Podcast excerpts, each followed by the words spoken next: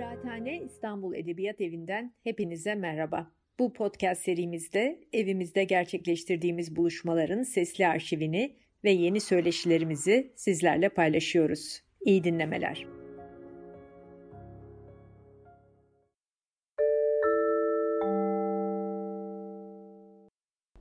Merhabalar. Bugün 2018 yılında İstos yayından çıkmış bir kitabı tartışacağız. Ee, Anna Maria Bellunioğlu ve Özgür Kaymak'la birlikte. Ee, Üç Milliyetçiliğin Gölgesinde Kadim Bir Cemaat, Arap Dilli Doğu Ortodoksları.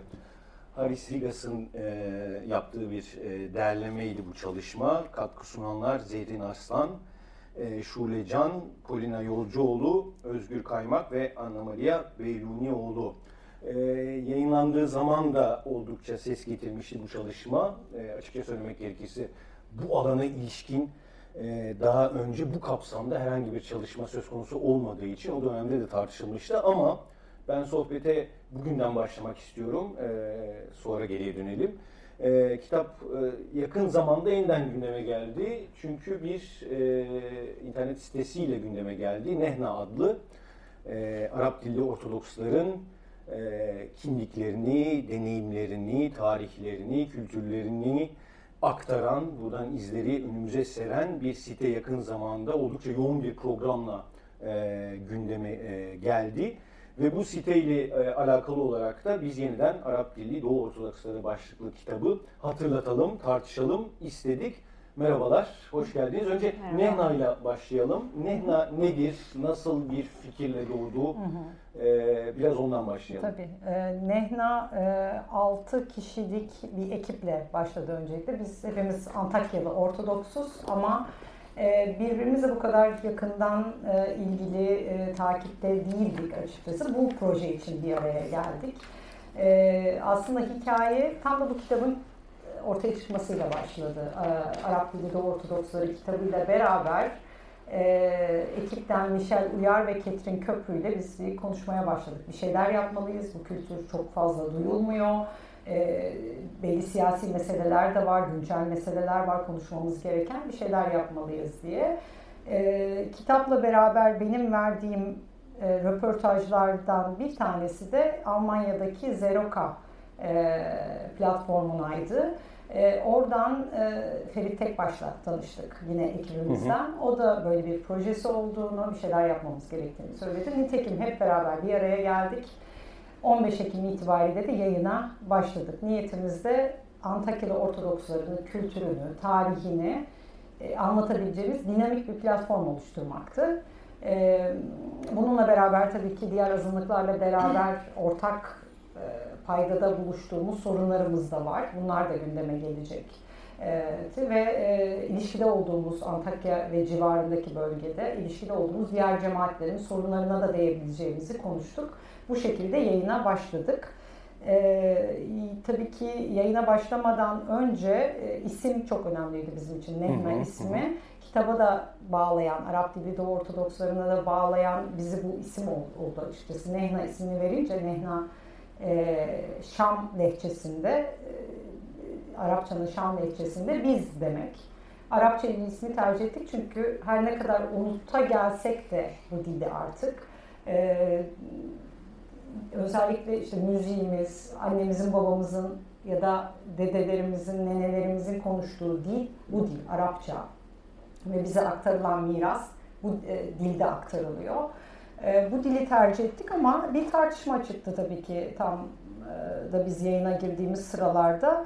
E, neden Arapça isim koydunuz? Biz Arap mıyız? Biz aslında Rumuz diye. Tabii haklılık payları olmakla beraber hani bu tartışma ya haklılık payı derken bu tartışmanın bir zemini var ve o zemin bu kitapta e, aslında o çok ilginç bir tartışma. Yani kitabın başlığı, üst başlığı hatırlatayım. Üç milliyetçiliğin gölgesinde kadim bir cemaat. Bu üç milliyetçilik ne belki, biraz öyle başlamak gerekiyor. Bu bahsettiğimiz Arap dili Ortodokslar dediğimiz cemaat topluluğun sınırları ne, kapsamı ne biraz buradan başlamak gerekiyor ve neden hani bu, bu topluluğun kimliği bu üç milliyetçiliğin gölgesinde onu bu tartışmanın kapsamını biraz belki açmak gerekiyor hemen başta. E, tabii ki yani e, bu cemaate baktığımız zaman e, tabii ki daha eskilere de daha gerilere de gidebiliriz ama kimlik meselesi birazcık e, sıkıntılı bir mesele. 4. yüzyıldan beri Rum Ortodoks olan bir cemaatten bahsediyoruz. Tabii öncesinde bugün Süryanilerin de iddiasıdır ve bir tarihsel olarak bir haklılık da var tabii ki. Melkit olarak, kralcı olarak da anılıyor bu cemaat. Çünkü işte Rum kralının dinini seçmiş, Bizans, İmparatorluğu. Bizans İmparatorluğu'nun e, dinini seçmiş bir e, cemaatten bahsediyoruz. O günden beri Rum Ortodoks olarak adlandırıyor, adlandırılıyorlar. E, bir buradan bir Rum kimliği geliyor. Tabii orada yazması da bir de Süryanilik iddiası var. Zaman içinde de e, Osmanlı'nın e, işte e, parçalanmasına yakın bir dönemde de bir Arap milliyetçiliği gelişiyor bölgede. E, tabii ki bölgenin dili Arapça ama bir de Arap milliyetçiliği gelişmeye başlıyor ve e, Hristiyan unsurlar da bu Arap milliyetçiliğin içinde e, yapıcı bir rol alıyorlar. E, dolayısıyla Araplığı, e, Arap dilini öncelikle, e, Araplığı e, bir benimseme söz konusu oluyor. Tabii bu Rum kimliğini reddetme anlamında değil tabii ki. Dolayısıyla burada şuna geliyoruz. Hani bir kimlik, tek bir kimlik olarak ortaya çıkmakta, tek bir kimlik olarak kendimizi ifade etmekte zorlanıyoruz. Ee, tabii ki toplumda bu anlamda çok ciddi bölünmeler var. Yani bir kısmı kendini tamamen Arap Ortodoks olarak tanımlıyor bugün. Bir kısmı e, Arapça konuşan Rum Ortodoks olarak tanımlıyor. Bir kısmı ise hayır ben kesinlikle Arap değilim, e, Rum'um. Yani ve Araplığı ciddi anlamda bugün e, eleştiren evet bu etnik olarak. Et, evet aynen eleştiren yani etnik olarak ben Arap değilim. Tabii ki hani bu kimlik meseleleri belki Özgür biraz daha katkı sunar ama e, bu kadar statik değil. E, değişken e, ve bu cemaatte bunu çok güzel de okuyabiliyoruz. Bir de tabii ki şu var. Türkçe konuşuyoruz artık. Ve Türkiye Cumhuriyeti vatandaşıyız birçoğumuz. Tabii Almanya'da ve yurt dışında yaşayan bir kesim de var. Yunanistan'da. Yunanistan'da var, Fransa'da var vesaire ama dil kayboluyor. E, o zaman da en büyük eleştiri o zaman bunlar e, Türk Ortodoksları mı olacak gibi bir e, değişiklik. Yani dolayısıyla bu bizi birazcık da o kimliğin e, çoğulculuğuna itiyor.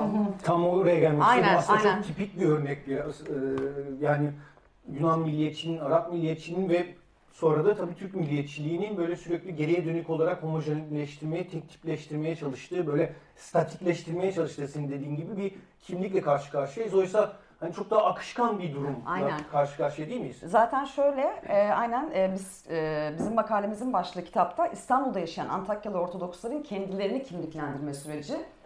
İkinci bacağı da İstanbul Rum Cemaati ile ilişkisel. Şimdi o ikinci bacağını bir kenara koyalım. İlkinin üstünden gidelim. Yani baktığımızda Anlan'ın da kendi akademik çalışmaları, e, benim de kendi akademik çalışmalarım sırasında e, hani yaklaşık 2000'di mi? 2000'lerin başından itibaren bu hani tırnak içinde diyeceğim ben kullanmayı sevmiyorum ama gayrimüslim, azınlık toplumları hani özellikle Rum, Ermeni ve Yahudi toplumları üzerinde yapılan çalışmaların e, gittikçe artmaya başladığını tanık oluyoruz zaten.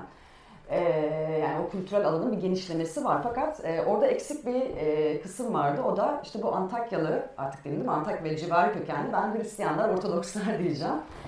Ee, ve e, orada neler oluyor? Yani bu insanlar kendilerini baktığımız zaman kendi algıları, kendi perspektifleri, etno dinsel kimlikleri, çünkü o sosyal kimlikler çok geniştir. Yani toplumsal cinsiyet kimliği, sınıfsal kimlik ve bunların kendi içinde kesişimsellikleri çok daha katmanlı e, çok daha e, ne diyelim e, hani katmanlı diyeyim evet öyle toparlayayım çok daha katmanlı ayrımcılıkları dışlanmaları sebep olabiliyor. E, bu bağlamda e, sosyolojide kullanılan güncel e, kimlik çalışmalarında kullanılan e, teorik araçlarla e, ve analitik araçlarla biz kendi gör yaptığımız e, sahada yaptığımız görüşmeleri e, harmanlayarak tamamen e, görüştüğümüz kişilerin ki kesinlikle hani cemaati bir genelleme gibi iddia asla yok. Bunu hep zaten vurguluyoruz. E, biraz da sanırım o değil mi? E, tartışmalar hani diyelim besleyici tartışmalar diyelim e, oradan çıkıyor. Ama hani bütünün parçası olması açısından da e, ve ilk defa bu anlamda yapılan bir çalışma gerçekten bu toplum bireyleriyle, sosyal grup bireyleriyle çok da e, aydınlatıcı olduğunu görüyoruz. E, bir görüşmecimizin, Atina'da yaptığımız görüşmecinin aslında Hani dediğin gibi e, çok kristalize onun o söyleminde. Yani ben İstanbul'a Antakya'dan göç ettim geldiğimde e, İstanbul Rum toplumu içinde Arap'tım. Hı hı. E, geniş toplum, Türkiye toplumu içinde Hristiyandım. Yani hayatım boyunca aslında o kimliklerin uğradığı diyelim saldırılar E, Atina'ya gittiğimde de Turkostum. E, o yüzden bu çok bunu çarpıcı yani bütün o e, kimliklerin kendi içinde beraber sürekli ve nasıl bir dönüşüme ve değişime uğradığı. E, her bir görüştüğümüz bireyde evet kesişen taraflar var ama herkesin kendini nasıl e, ayrı ayrı çoğulcu bir biçimde tanımladığı yani o gökkuşağının altındaki aslında farklı renkleri biz ortaya koymaya çalıştık. E, bugün görüşsek, eminim biraz önce onu sordum e, Anna Maria'ya, özellikle bu Nehna'nın açtığı tartışma ortamından sonra biz aynı kişilerle bugün görüşsek çok farklı cevaplar alabiliriz. Çok değişebiliyor çünkü. E çünkü tarihsel bir konjektür var. Harris'in de kitapta makalesinde biraz bahsediyor bundan.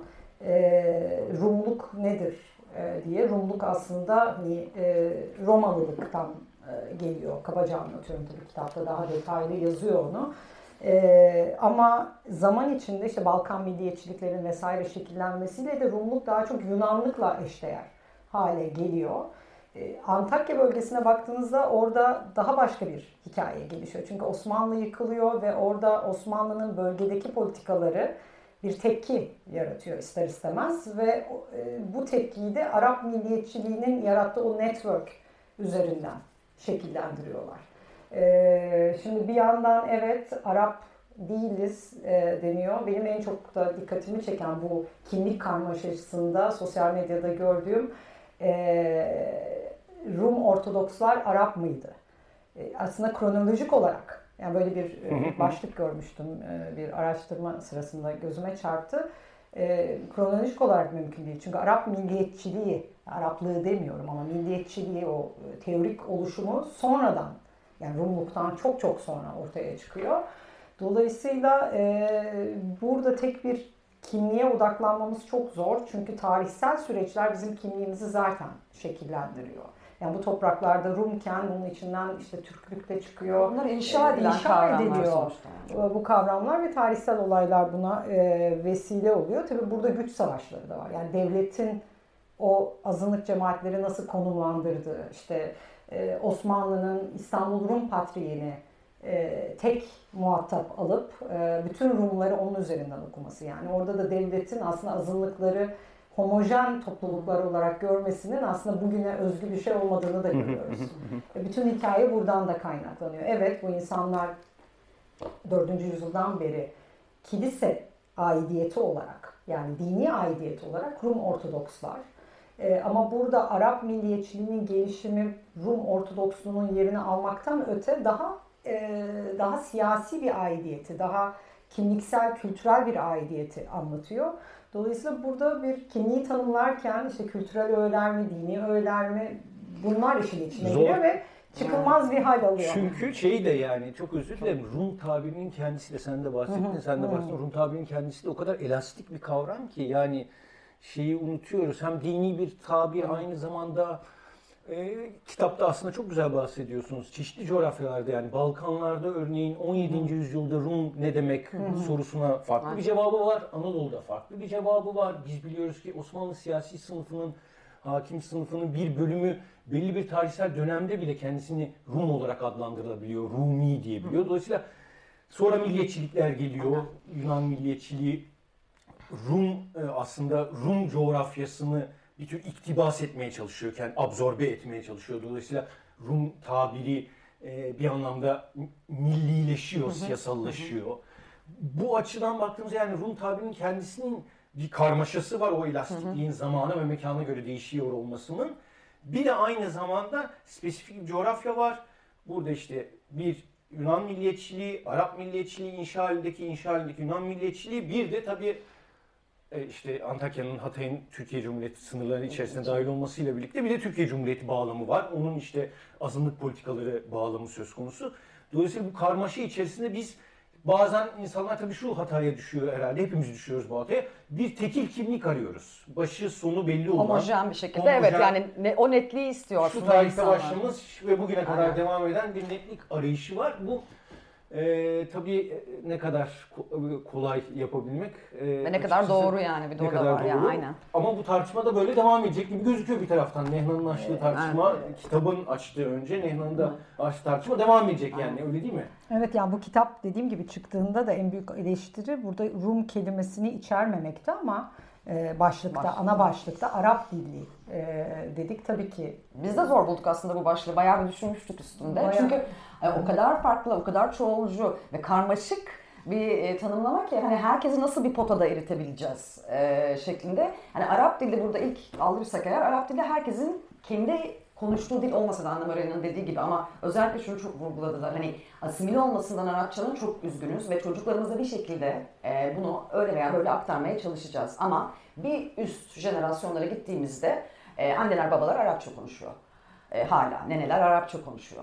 E, o yüzden Arap dili hepsini aslında bir şekilde e, jenerasyon bazında baktığımız zaman da e, ortak bir noktada tutuyordu.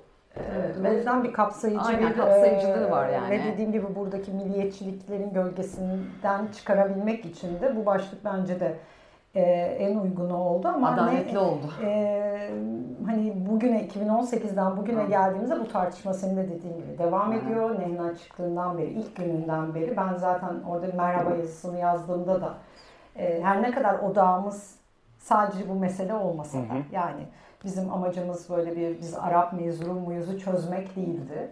Bir güçlü kimlik öğelerine sahip bir e, topluluk var ortada E, ve bu topluluk e, dünyanın her yerine yayılmış bu arada. Yani işte Osmanlı'nın son e, dönemlerinde Latin Amerika'ya göç etmiş büyük bir kesim var mesela. E, 1940'larda İstanbul'a geliyorlar ekonomik ekonomik sebeplerle. Sonra 60'larda 70'lerde işçi göçüyle Almanya'ya giden bir kesim var ve bugüne baktığınızda işte gerek eğitim gerek iş e, vesileleriyle dünyanın çeşitli yerlerine e, dağılmış durumdalar. Bugün 80'ler gibi de Yunanistan'a başlıyor. Yunanistan'a tabii İstanbul bir ayak olarak kullanılıp Yunanistan'a gidiyor. Ee, ve tabii oraya gidince orada da ayrı hikayeler başlıyor tabii ki. Ve bütün bu e, burada baktığımızda tarihten bugüne bir kere tarihi de yazılmamış. Yani biz 39 meselesi mesela Hatay'ın e, Türkiye'ye katılımı meselesi tabii bazı tarihçiler bunu vurguluyorlar ama e, bizim cemaatimiz bunu çok tartışmamış kendi içinde. E, çok kaynak bulamıyoruz, Evet. çok tartışamıyoruz. 6-7 Eylül, Eylül olayları vesaire diğer azınlıklara uygulanan politikalar Antakya'da nasıl karşılık buldu? Varlık Neler vergisi. yaşandı? E, o güne döndüğümüzde e, işte arkadaşlarımız da söylüyor işte e, kardeşlerimiz bunu yaşamışlar diye de amcalarım havacalar Arapça benim Arapçam çok iyi değil ama evet bahsederlerdi böyle bir şey yaşandığından ama belge yok. Yani çok cidden silinmiş bir tarihten bahsediyoruz. Bunu nasıl bugüne taşıyabiliriz? Hangi verilerle, hangi sözlü tarihle mi, tarihin hangi tarih Yöntemsel olarak, yöntemsel olarak bunu nasıl taşıyabiliriz? Tabii ki akademik bir platformdan bahsetmiyoruz ama e, ulaşabildiğimiz her bilgiye ulaşıp ya açız o bilgiye çünkü e, onu bir taşımak, kültürel öğeleri taşımak, bu kültürel öğeler müzik, yemek, e, fotoğraf, her şey var bunun içinde. Bunları taşımak da amacımız ama tüm bunları tartışırken ister istemez bir tanımlama yapmanız gerekiyor ve burada da herkesin kendini istediği gibi tanımlamasını. Yani çünkü biz 6 kişilik ekip de kendimizi farklı şekillerde tanımlıyoruz. Yani birimiz tamamen Arap Ortodoks diyoruz, birimiz hayır ben Rum Ortodoksum, Arapça konuşan Rum Ortodoksum diyor. Tabii ki şöyle bir ortak e, zeminimiz var. Arapçayı hiçbirimiz reddetmiyoruz. E, Çünkü karşılaştığımız eleştirilerde de şunu görüyorum. Araplığın e, çok nasıl diyeyim çok farklı bir yerden bir reddi söz konusu. Özellikle isim ismi reddediyorlar mesela Arapça olduğu için. Biz Arap değiliz, biz e, tamamen Rumuz. E, işte şeyi de duyduk, kitapta da vardı. Ben Arap değilim çünkü ben elimle, ellerimle yemek yemiyorum gibi bir e, bugüne taşıdığımızda tabii çok eleştirilebilecek e, şeyler bunlar. E, Bu şeyle bağlantılı e, mı? bugün ne, ne, Türk ulusal kimliğin inşa sürecinde tabii böyle bir Araplığın bu ve bir bugün- kullanma biçimi var. Kesinlikle bugünün hani bugün Suriyelilere bakışımızda da bunu görüyorum. Yani o çok e, çok alt bir yerden e, eleştiriyoruz. Tabii ki bu çok sosyokültürel, e, onları çok daha aşağı görmekle alakalı. Evet, Çok içi bugünün- boşaltılmış bir kavram haline geldi artık Evet, değil mi? evet. Yani? Araplık e, kötü bir şey olarak. Oysa. Arap coğrafyasına baktığınızda bırakın Antakyalı Ortodoksları ya da Arap Ortodoksları bölgedeki e, Araplık daha o kadar geniş bir e, kavram ki. Tabii, tabii. Yani dili bile çok farklı. Birbirlerini anlayamadıkları lehçeleri var. Yani öyle bir e, kavramdan bahsediyoruz.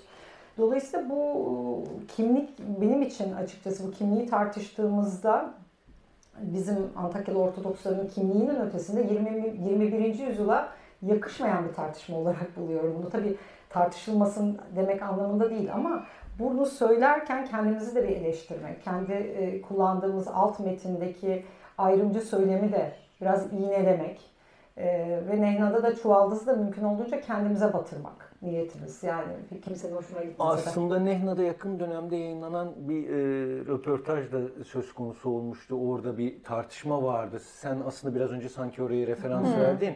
E, işte İstanbul'a göçmüş Antakyalı bir ailenin yaşadıkları üzerinden bize Aynen. yani çok ilginç tabii sorular çıkıyor ortaya. Biz daha çok şeyi düşünüyoruz. Yani bir Türk milliyetçiliği var. İşte evet. Türkiye'deki gayrimüslimler söz konusu olduğunda ve Türkiye'nin devletinin işte Türkleştirme politikaları var. Aynen.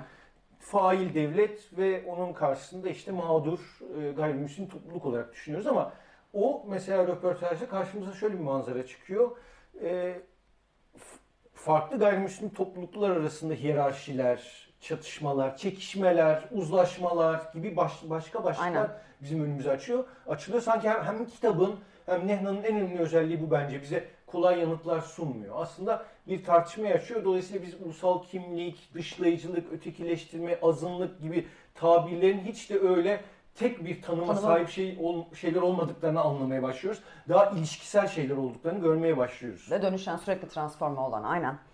Dolayısıyla hani bütün bu tartışmada sanki böyle bir bir cevap tek Yok, cevap. aynen yani veya doğru cevap yanlış cevap. Sanki bu değeri bu çalışmaların şey gibi geliyor. Yani bize doğru cevaplar değil, tek cevaplar, tekil cevaplar değil, doğru soruları sordurtmaya dönük çabalar olarak e, değerlendirmek daha doğru evet, gibi geliyor. Özgür'ün de işte en son Nehna için yaptığı röportajda e, Simon'un e, anlatısında aslında bu tip anlatılara biz gerek e, Arap Dili Doğu Ortodoksları kitabındaki makalemizde yaptığımız çalışmada çok rastladık.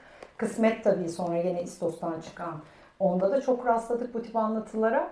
E, ama e, tabii Simon'un bunu bir kamusal alanda yayınlanmasını kabul etmesi bizi böyle herkesin gözler önüne serdi birçok şeyi. Ee, ve o röportajı bence önemli kılan tabii Özgür'ün bir başarısı. Yok, o, estağfurullah. E, Simon'un kabul etmesi yanında e, çıplak haliyle her şeyi olduğu gibi hatta o röportajda şeyde okuyorsunuz. E, 12 Eylül dönemi azınlıkların Genelde nasıl, değil mi? Çok az konuşulan hatta konuşulmayan yani e, bir mesele. Ve orada şey çok e, bence etkileyici. Anna Maria'yı da böyle biz bayağı birkaç kere okuduk okuduk. Yani özellikle hani çok hassas bir konu. E, hani güven üstüne inşa ediliyor ve hani bundan sonra da ben gittiğimde umarım devam edecek bu reportaj serileri zaten Atina'da Yunanistan'da. Ee, o kadar işte o farklı sosyal kimliklerin kesişimselliği var ki yani yeri geliyor Orada aslında onun Rum olması, Arap olması, işte Hristiyan olması, azınlık olması hiç önemli olmuyor. Çünkü şunu diyor yani bizim derdimiz yoksulluktu. Biz geçinmeye çalışıyorduk. E, meselesi oydu onun yani. E, bütün bunların üst üste bindiğinde e, karşı taraf için nasıl bir hayat deneyimi sunduğunu biz o temsiliyeti ortaya koymaya çalıştık. O anlamda çok kıymetli olduğunu düşünüyorum. Evet, evet. evet. Yani bu da var. Ben bir de çok açık itiraf edeyim mesela benim doktora tezim için ben Anna Maria ile bizim hikayemiz de oradan başladı görüştüğümde ben tabii İstanbul Rumlarıyla görüşüyorum hep. Ve benim bilgim yoktu. Antakya'da böyle bir toplum var. ve bir ortak arkadaşımız Kostas, buradan da selam gönderelim. Ya Özgür dedi bir de böyle bir mesele var. Aslında sana söylemiyor olabilirler görüşmecilerin. E, cemaatin içinde de sosyal bir fenomen bu. E, genelde de hasır altı edilen bir konu. Anna Maria ile bir görüşmeni isterim dedi ve biz oradan aslında yürüdük. Yani peki niye konuşulmuyor bu? Neden anlatmıyorlar? Veya cümlelerin içinde ben sorulmaya başlayınca sonra hani ben bilinçlenince, okuyunca, biz tartışınca, sormaya başlayınca yavaş yavaş çıkmaya başladı o sosyal sınır. iki top, sosyal grup arasında değil. O da zaten bizim makalenin ikinci bacağını oluşturuyor. Ee, biraz önce bahsettiğiniz başka meseleye dönmek istiyorum. Hı. Şimdi Türkiye'de gayrimüslimler dendiğinde çok İstanbul merkezli bir anlayış var aslında. Tam senin söylediğinde o aynen, aynen. bir kısmı da o yani işte e, yani bilinmiyor. Bırakın Antakya'yı e, İmros, Tenedos yani Gökçeada, Bozcaada üzerine dahi var birkaç takım çalışmalar ama hani İstanbul'la kıyasladığında evet. çok ciddi çalışmalar yok. Antakya söz konusu olduğunda siz de bahsettiniz aslında bu eksiklik çok daha derin, çok daha yoğun. Dolayısıyla hani biraz da şeyi de sormak istiyorum. Evet kitap bir pencere açıyor kuşkusuz. Yani hem e, bizi biraz şey yapıyor. E, işte Rumluk ne, Arap dillilik ne, Ortodoksluk ne, nasıl gelişti, nasıl değişti. Sonra göç, İstanbul'da ne oldu, işte insanlar kendilerini nasıl tanımlıyorlar vesaire gibi meselelerde bir takım yanıtlar sunuyor bize ama şey gibi bir dizi başlık var karşımızda. Yani aslında Anna Maria sen biraz önce bahsettin ama e, biraz daha somut sormak istiyorum. Hani ya işte 39'dan bugüne hı hı. oradaki işte e, Hristiyan topluluklar, gayrimüslim topluluklar somutta da işte Arap dilli Ortodokslar ne nasıl deneyimlediler? İşte Türkleştirme politikaları orada nasıl cereyan ettiği, e, göç nasıl söz konusu oldu vesaire gibi aslında çok sayıda kitabın, makalenin, e, toplantının konusu olabilecek bir dizi başlık var. Biraz yükünüz ee, fazla gibi geliyor. Evet evet yok yük fazla. Ee, çok anlatı yok şu anda ulaşabildiğimiz. Yani var söyleniyor ama böyle bir bu, bu konuda ciddi bir sözlü tarih çalışması yapılması gerekiyor. Ee, insanların o hafızasının tekrar ortaya çıkarılması ve arşivlerin ben de belli insanlarda e, bizim toplumumuzun büyüklerinde bu arşivin olduğuna inanıyorum. Onların bir ortaya konması, onların katkıları çok değerli olacak. Belli fotoğrafların e, o hafızayı canlandıracağına da inanıyorum. Birbirini besliyor. O yüzden Nehna'da o kültür sanat kısmında fotoğraf adlı bir bölümümüz de var. E, çünkü gerçekten hafızanın aktarıldığı önemli yerlerden e, birisi de o.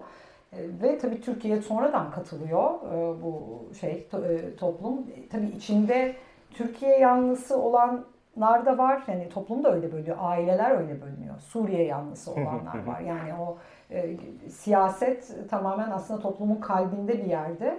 Ama e, sanıyorum çok da e, mesela Ermenilere nazaran bir yayın kültürü olmaması e, ya da bilmiyorum en azından bugüne kadar aktarılmaması bunun.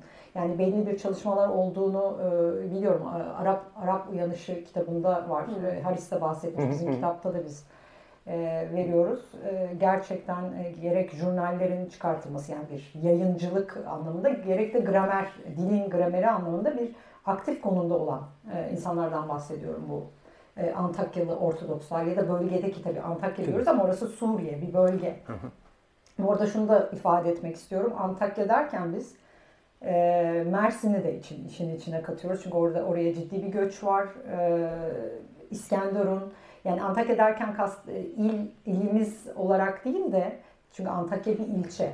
Ama biz o eski anlamıyla Antakya'ya e, atıf yaparak hmm. içindeki bütün köyleriyle, e, diğer ilçeleriyle o yüzden mesela İskenderunlar biz niye yokuz? İskenderun evet. Ortodokslar diyor ama onu da Antakyalı Ortodoksların içinde alıyoruz. Yani o kelime üzerinden yola çıkıyoruz açıkçası.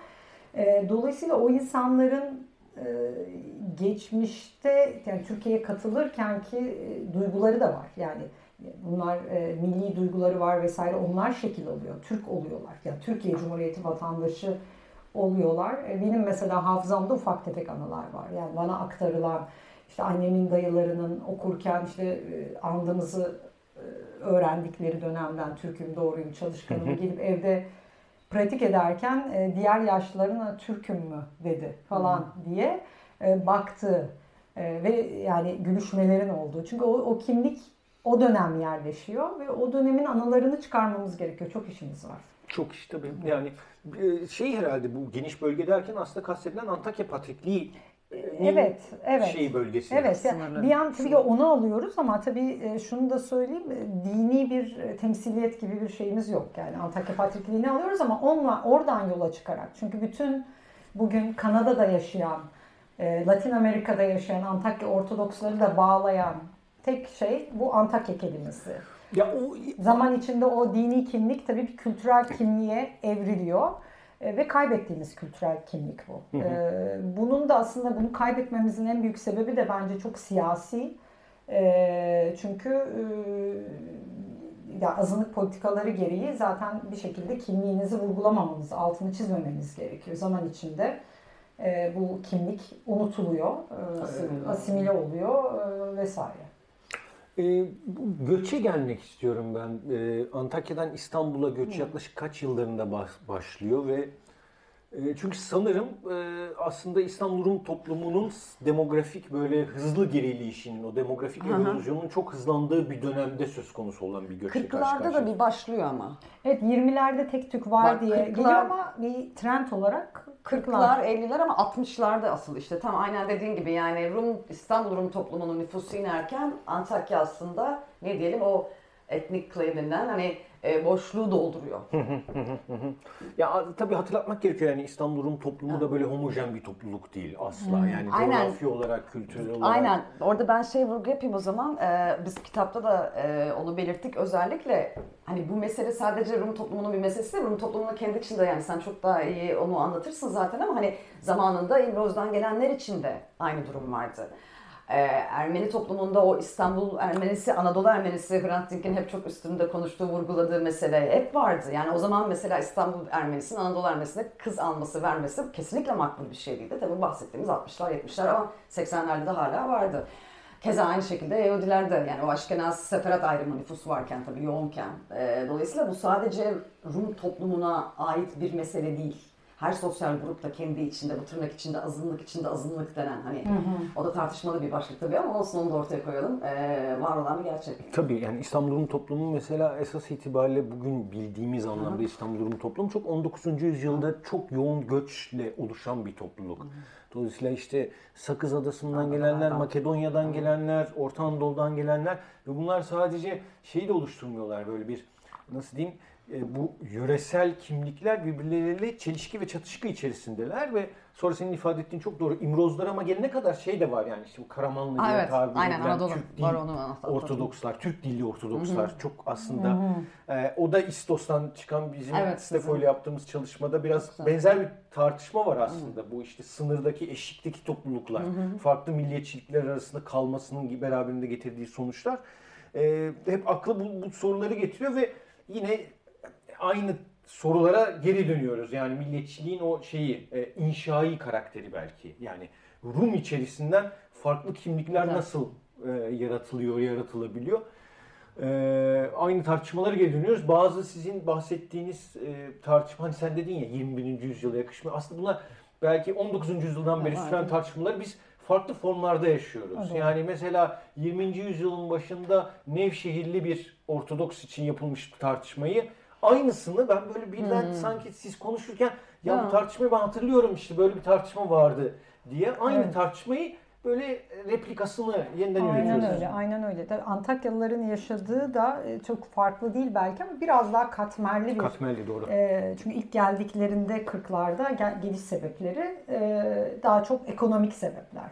E, geldiklerinde de tabii ki aynı dediğim gibi dini riti paylaştıkları işte Rum Ortodoks kiliselerinde ne iş yapacaklar? İlk başvurdukları kiliseye gidiyorlar. Kiliseye gidiyorlar. Orada işte e, zangoçluk, e, Evet, işte yani, e, e, temizlik görevliliği artık servis. ya da güvenlik, servis gibi Ve oranın müştemilatında kalıyorlar. Aynen öyle. Müştemi, zaten o e, Simon'un röportajı da onun yani ilk gelen jenerasyonu, İstanbul'a gelen ilk gelen orta alt sınıf aslında e, jenerasyonun yaşadıklarını en çıplak haliyle ortaya koyuyor.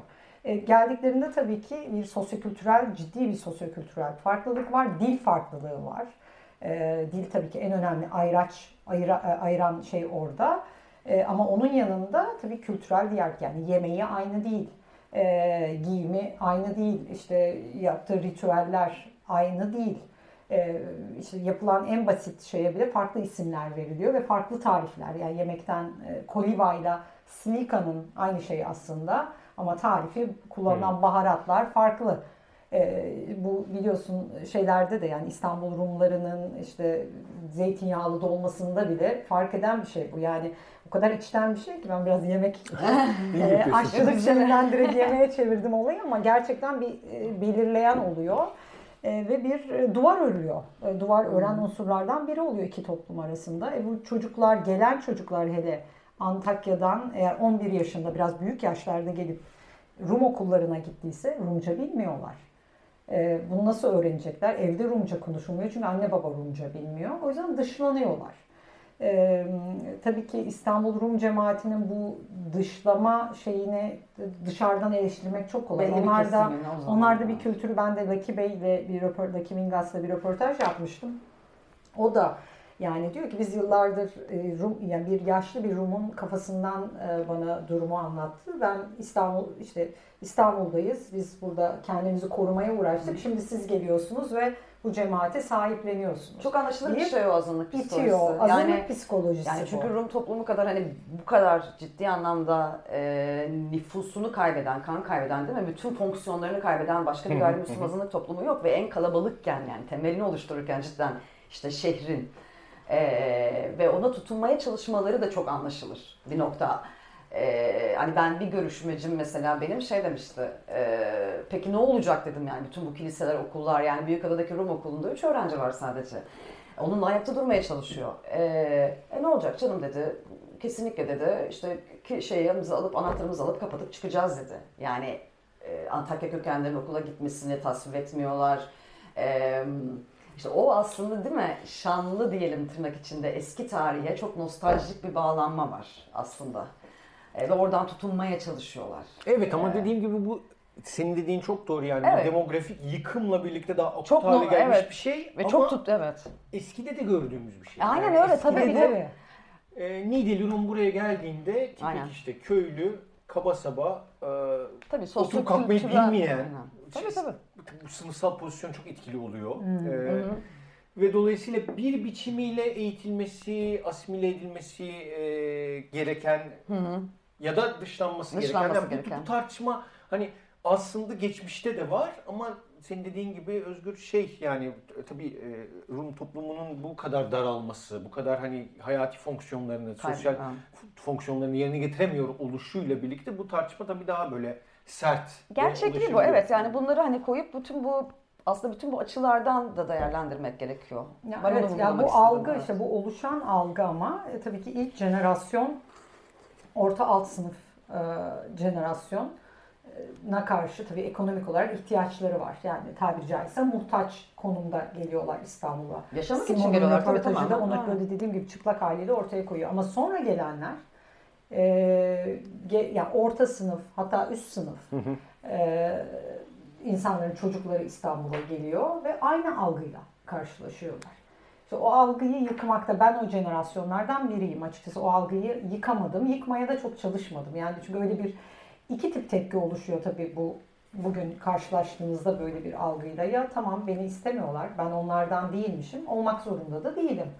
Ee, Benim kendi kimliğim var. Oradan devam ederim diye. Ya da işte eğer hasbelkader bir şekilde İstanbul Rum okullarına gitmeyi başarabildiyse bu öğrenciler e, yani çocuklar e, ya da bir temas edebildiyse de ben Rum'um. Yani ben onlar kadar Rum'umu kanıtlamaya çalışıyorlar. İşte burada işte bu Araplık Rumluk meselesi de iyice çetrefilleşiyor. Yani hangi Rumluktan bahsediyoruz? Yani bugün İstanbul Rumlarının e, kimliğini tanımlayan Rumluktan mı bahsediyoruz yoksa eski Romalı anlamındaki Ru- Rumluktan mı ya da diğer tabirlerden mi bahsediyoruz?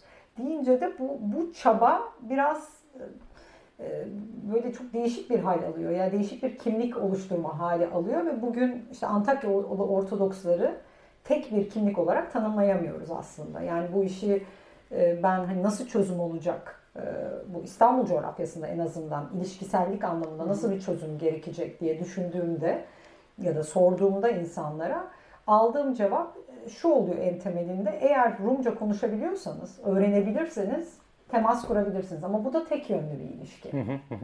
Aslında çok avantajlı bir pozisyon bir yanıyla da bakarsak. Başka bir zaviyeden bakarsan. Çünkü bir kesişim noktasındasın ve yani birkaç böyle çok zengin kültürel arka planı kendi hayatında, kendi maddi yaşamında deneyimleyebileceğin ve bunları alabileceğin, bunları tevarüs edebileceğin bir hayat aslında çok şey hani biz e, tabii başından beri bunu konuşmaya konuşmaya çalışıyoruz. Yani böyle e, tekil kimlikler üzerinden, homojen kimlikler üzerinden değil de bu, bu kesişmeler, bu ilişkisellikler üzerine baktığımızda aslında yani Antakya, İstanbul, işte bir taraftan İstanbul Rumlarının, bir ta- taraftan Arap dilli Ortodoksların kültürel, dinsel, e, toplumsal geçmişinin harmanlanması muazzam bir şey potansiyel zenginlik, Zenginlik kaynağı. inanılmaz tabii. İnanılmaz bir zenginlik kaynağı ama tabii senin Ya dediğin gibi benim tek taraflı gördüğüm- olabilecek bir şey değil Evet, bu. benim- bir harmanlanma A- lazım. İç içe aynen. geçme, Benim- melezleşme. belki. Aynen. Aynen. Benim gördüğüm hani bu çaba eğer bir kısmından oluyorsa Antakyalı Ortodokslar tarafından oluyor zaten. Ee, ama olmasını istemeyen ya da hani başka çözümler olabileceğini düşünen e, insanlar da var mevcut. E, ama bir çözüm yani tabii ki sayı azalıyor. E, ne yapacağız? Yani özellikle İstanbul Rumlarının sayısı çok çok azalıyor. Bugün bilmiyorum nüfus çok da sayılmıyor aslında ama benim evet, gözlemim yaşlı yani bir nüfus. evet yani İstanbul Rumları, Rumları çok yaşlı bir nüfus. Antakya Rumları hesaba katarsanız eğer aslında Antakya Rumlarının bugün İstanbul coğrafyasında çok daha fazla olduğunu hatta yani evet. genel dünyaya vurduğunuzda sayılarının aslında çok çok fazla olduğunu görüyoruz. O zaman nasıl bir çözüm olacak? Yani bunu e, öncelikle oturup e, hani bu, burada çözüm sadece dil birliği üzerinden değil başka şeylerin e, konuşulması ve bu çözümün ben açıkçası şahsi görüşüm illa bir ilişkisellik e, olması yani ilişkisellik derken yani aynı çatı altında bir ilişki. Tabii hı hı. ki diğer Ermenilerle kurduğumuz ilişkiler gibi bütün azınlık toplumlarının bugün birbiriyle ilişki kurması gerekiyor. Çok az kaldılar çünkü ama e, illa bir toplum olacağız diye uğraşmaları gerekiyor mu acaba? Evet Artık, o da gerek aynen. E, bir, Bence de ben hep onu düşünüyorum. Sormamız e, gerekiyor diye düşünüyorum. Antakya'ya dönersek peki yani sadece çünkü İstanbul'a göç söz konusu değil aynı zamanda hani biraz önce de bahsettiğiniz yani dünyanın dört bir tarafına Avrupa'ya belki Amerika'ya göç söz konusu.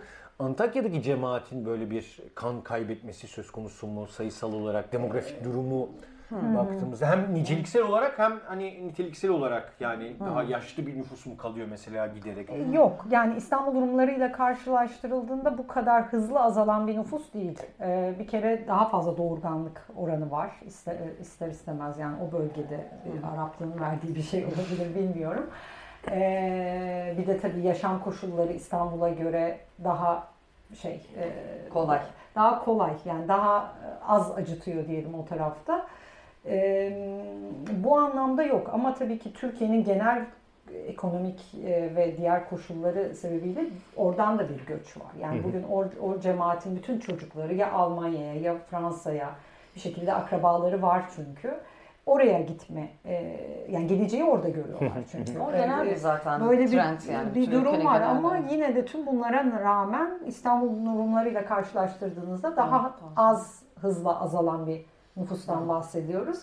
E, tabii bir de e, biz diğer çalışmamızda da bunu gördük. Karma evlilikler kitabında kısmet tabii de e, karma evlilikler de artıyor tabii bugün. E, yani bu ne kadar asimilasyonlarına sebep oluyor konusunu kitap ayrı bir tartışma. Ayrı bir tartışma tabii ama e, tüm bu sebepler azalmalarına sebep oluyor. Ama İstanbul durumları kadar olduğunu ben düşünüyorum. İstanbul durumları zaten. Ama şu açıdan bir sıkıntıları var tabii. Onu da vurgulayalım. Bu önemli bir mesele çünkü. E, Türkiye sınırları içerisinde Antakya Patrikhanesi'nden çok destek alamıyor.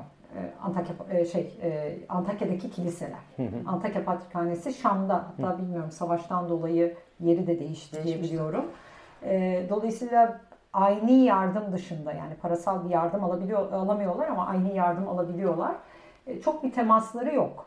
E, İstanbul Patrikhanesi'ne de bağlı değiller. Buradan dolayı da dezavantajları var ama bir ilişkileri söz konusu.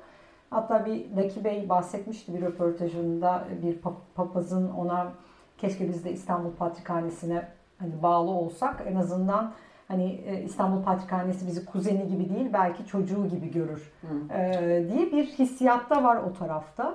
E, ama bunun, bunun bütün sebebi de dediğim gibi bir e, maddi yardım alamayışı. Ama genel olarak benim bildiğim kadarıyla Antakya'daki toplum maddi olarak en azından bugüne rağmen bir şekilde dayanıyor. Yani İstanbul'a göre çok da kötü bir durumda değiller.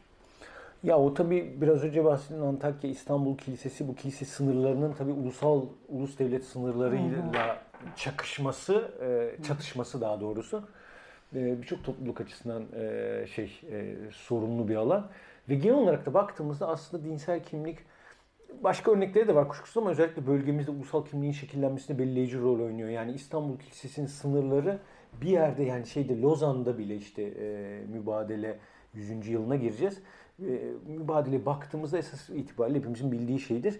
Yani sadece Rum Ortodoks sayılanlar Anadolu'daki de e, göç ettirilmezler. İstanbul Kilisesi'ne bağlı olanlar. Evet. Muhtelif Mübadele Komisyonu'nun kararı vardır. Rum nedir? Çünkü onlar da tartışıyorlar. Sadece hani e, şey değil. Biz şu anda tartışmıyoruz. Şey, Muhtelif Mübadele Komisyonu'nun önüne soru geliyor. Rum nedir? Nasıl tasnif edeceğiz? Yani işte şu kiliseye bağlı olan Rum mudur vesaire diye. Her işte e, e, şey Doğu Ritli kilise Rum mudur vesaire diye.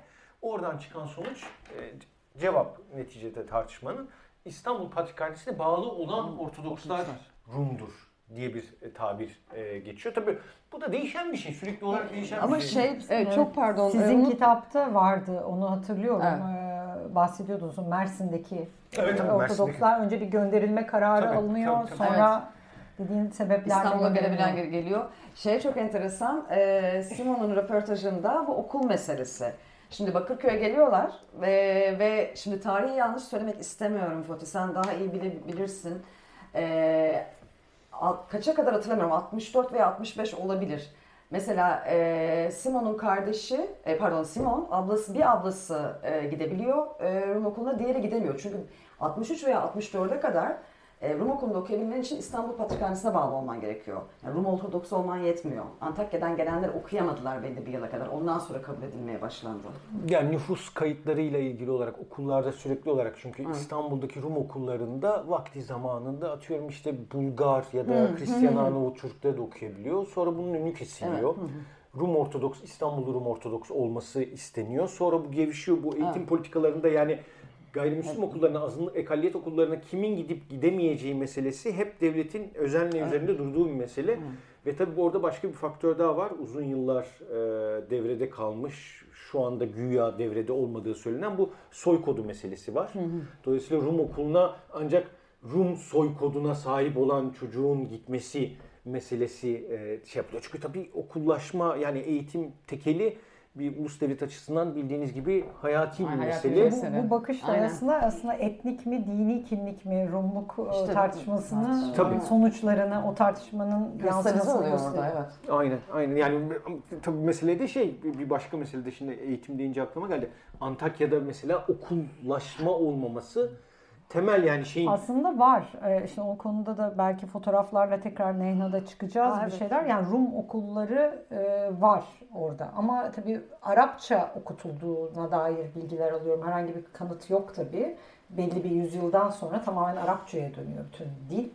Ee, ama okullar var işte ne oldu? Onlara el mi konuldu? Ya. Yani dolayısıyla burada gerçekten deşilecek e, Tabii tabii tabii. çok yani önemli. Cumhuriyet devrinde o okullar ne oldu? Ne oldu? Ee, Şey yani e, Evet. Türkiye Cumhuriyeti sınırına dahil olunca e, ne oldu? Muhtemelen o okullar e, kapandı ya da Kapandı. kapatıldı. Çünkü aynı sorun şeyde de yaşandı. Hani İstanbul'a çok daha yakın olan İmroz'da da yaşandı o sorunlar. Genel olarak hani Türkiye Cumhuriyeti'nin böyle bir e, şeyi e, gayrimüslim topluluklar İstanbul'u tıkma kapama ora, orayla sınırlı tutma Evet gibi bir yani anlayışı bu, var. bu bakış açısı işte ben e, başka bir yere röportaj verirken sanırım söylemiştim. Yani bu yaklaşım aslında e, azınlık toplumlarını kendini yönetebilme kapasitesinden de mahrum bırakıyor. Yani şöyle tabii ki bir yandan izin vermiyor ama bir yandan da işte bugün cemaatler e, bir şekilde yönetiliyor. Seçim yapılmasına izin veriliyor, verilmiyor. İşte bekliyoruz Nisan'da e, bir seçim yapılacak ama buna işte devletin müdahalesi de azınlık toplumlarını birazcık daha hani e, ne derler biraz daha tembel kılmaya başladı. Yani işte artık o koltukta oturanlar e, koltuklarını devretmiyorlar çünkü bir umut yok zaten. Yani e, gençlere devredip ne Gençler niye yapacaklar? diyor. Niye uğraşacaklar? Gençleri korumak için de siz bunlarla uğraşmayın diyorlar ve son tahlilde gel- gelinen noktada e, tabii bu Türkiye'nin fotoğrafının da bir yansıması. Yani işte onun Türkiye'nin nasıl siyasetçileri daha yaşlı kesimler, genç gençten ve kadından yoksunsa bizim cemaatlerimizin yönetimi de gençlerden ve kadınlardan yoksun. Onlar geri plana atılıyor ve dolayısıyla o yeni fikirler gelişemiyor, araştırma, düşünme, e, tarihi kurcalama e, sakıncalı bulunuyor. E, aman dokunmayalım diye. Ama bütün bunlar işte bana sorarsan e, şeyin yani bu, bu bakışın yansıması. Yani tamam sadece azınlık toplumları mı yaşıyor bugün bunu Türkiye'de? Hayır. Herkes yaşıyor. Bütün vatandaşlar da yaşıyor bunu. E, gelinen hani siyasi ne derler alışkanlık bu şekilde ama bizim için hayati. E, çünkü artık ne kendimizi yönetebiliyoruz ne kendimiz hakkında düşünebiliyoruz. E, Nehna'yla amacımız tabii böyle bir tabii misyonumuz yok ama sanırım ister istemez onu bir tık e, kırmaya, kurcalamaya başladık. Evet tam onu diyecektim yani kitapla açılan yolda Nehna'ya Evet. uzanan süreç sizi ister istemez aslında bu tartışmaları yapmaya ve o biraz o yükü de sırtlanmaya sevk ediyor. Çünkü böyle yepyeni sorular aç- açıyorsunuz, yepyeni başlıklar ortaya koyuyorsunuz insanların önüne. Üstelik bunu geniş kamuoyunun önünde yapıyorsunuz. Biz biliyorsunuz yani gayrimüslim toplulukların pek adeti değildir böyle kendi iç meselelerini Sessiz kamu önünde tartışmak. Tabii aynen. bir dizi tarihsel deneyimin Tabii ki. eseridir bu hani e, şey içe dönüklük. Ama bunun kırılması çok önemli. Avleremos da buna çok güzel bir örnek. Avleremos bu Aynen. tabii tabii aynı tartışmaları. Ya bunu Lucky Bey de e, ifade etmiştir röportajında. Ben önemli buluyorum gerçekten bu dediğini. E, onun Rum toplumunda da yok. Yani genelde Rum toplumu vakıflarla temsil ediliyor. Yani çok fazla dernekleşme, sivil örgütlenme, e, bir Rum Vakıfları Derneği var ama o da vakıf etrafında şekillenen. Yani bu vakıf mirası da bize Osmanlı'dan kalan bir miras tabii ki. O çerçeve içinde düşünüyoruz. Sivil toplum dediğimiz şey ise biraz daha dinamik. Ee, biraz daha işte dediğim gibi kilise etrafında değil de toplumun değerleri etrafında dönmeye çalışan bir yapı. Bu yeni bir şey. Yani bizim için yeni bir şey. Yani Rumlarda da çok fazla görmüyorum bu pratiği ama Ermenilerde var tabii ki mesela. Ama işte nüfus çok orada belirleyici. Yani Evet. e, o fonksiyonları çok zayıflatıyor hayatta. Evet, evet, evet. Ama bu girişimler bir taraftan da birbirlerini de besliyor, birbirlerine cesaret veriyor. Bir toplulukta ortaya Kesinlikle. çıkan bir inisiyatif bir başka topluluğa e, Sirayet orada edebilir. Sirayet ediyor vesaire. Dolayısıyla E bir de evet yani bir de şunu söyleyeceğim. E, O sivil toplum yapısında şunu da yapabiliyorsunuz. Vakıfta yapamadığınız. Ee, diğer cemaatleri de dışlamadan yani bizim de Nehna'da dikkat ettiğimiz o. Yani çünkü var olan kültürümüz elbette ki dışarıdaki diğer kültürlerle şekillenmiş bir kültür. Dolayısıyla hani bu bizimdir yok oradaki Arap Alevilerinin değildir diyemiyoruz. Çünkü beraber paylaştığımız e, oradaki Yahudilerle de e, bölgedeki çok şey var. E, vakıf etrafında şekillendiğinizde daha o kiliseye bağlı insanları toplamış oluyorsunuz etrafınızda. O da bir size daha kompartmanlaşmaya yol açıyor tabii evet, o. Dolayısıyla evet. o kompartmanlaşmada ayrı ayrı pek o Evet. şeyi kesişimler pek öne çıkmıyor. Nehna gibi aslında girişimler biraz o ilişkileri sağlıyor. O kompartmanlardan dışarı çıkartmaya teşvik ediyor insanları. İhtiyacımız olan da o gibi geliyor. Çünkü tam bir eleştiri şu, e, tabii küçük küçük kültürleri anlatıp bölecek misiniz cemaati diyorlar. Hani da bölünmeye ihtiyacımız yok ama aslında bölmüyoruz. Tam tersine hani biz de buradayız deyip o, O çan- çoğulu ortaya çanağı- koyuyoruz çoğulu aslında, ortaya evet ve- koyuyoruz. O çanağın içinde e, hep hepimizi kapsayabileceğimizi anlatmaya çalışıyoruz. Gerçi dediğim gibi bütün bu kelamları edebilmek için hiç çıkmadık ortaya. Tek derdimiz o kültürel mirası e, ve dediğim gibi o, o e, siyasal ya da kültürel düşünceden e, bağımsız değil, tarihten bağımsız değil bu miras ama niyetimiz sadece onu ortaya koymaktı. Bunu ortaya koyunca da doğru şekilde yapınca da ister istemez e, beraberinde geldi. Gelmeye devam etsin o zaman. Çok teşekkürler Özgür Kaymak. Anna Maria Biz çok. Teşekkür Teşekkür ederiz. ederiz.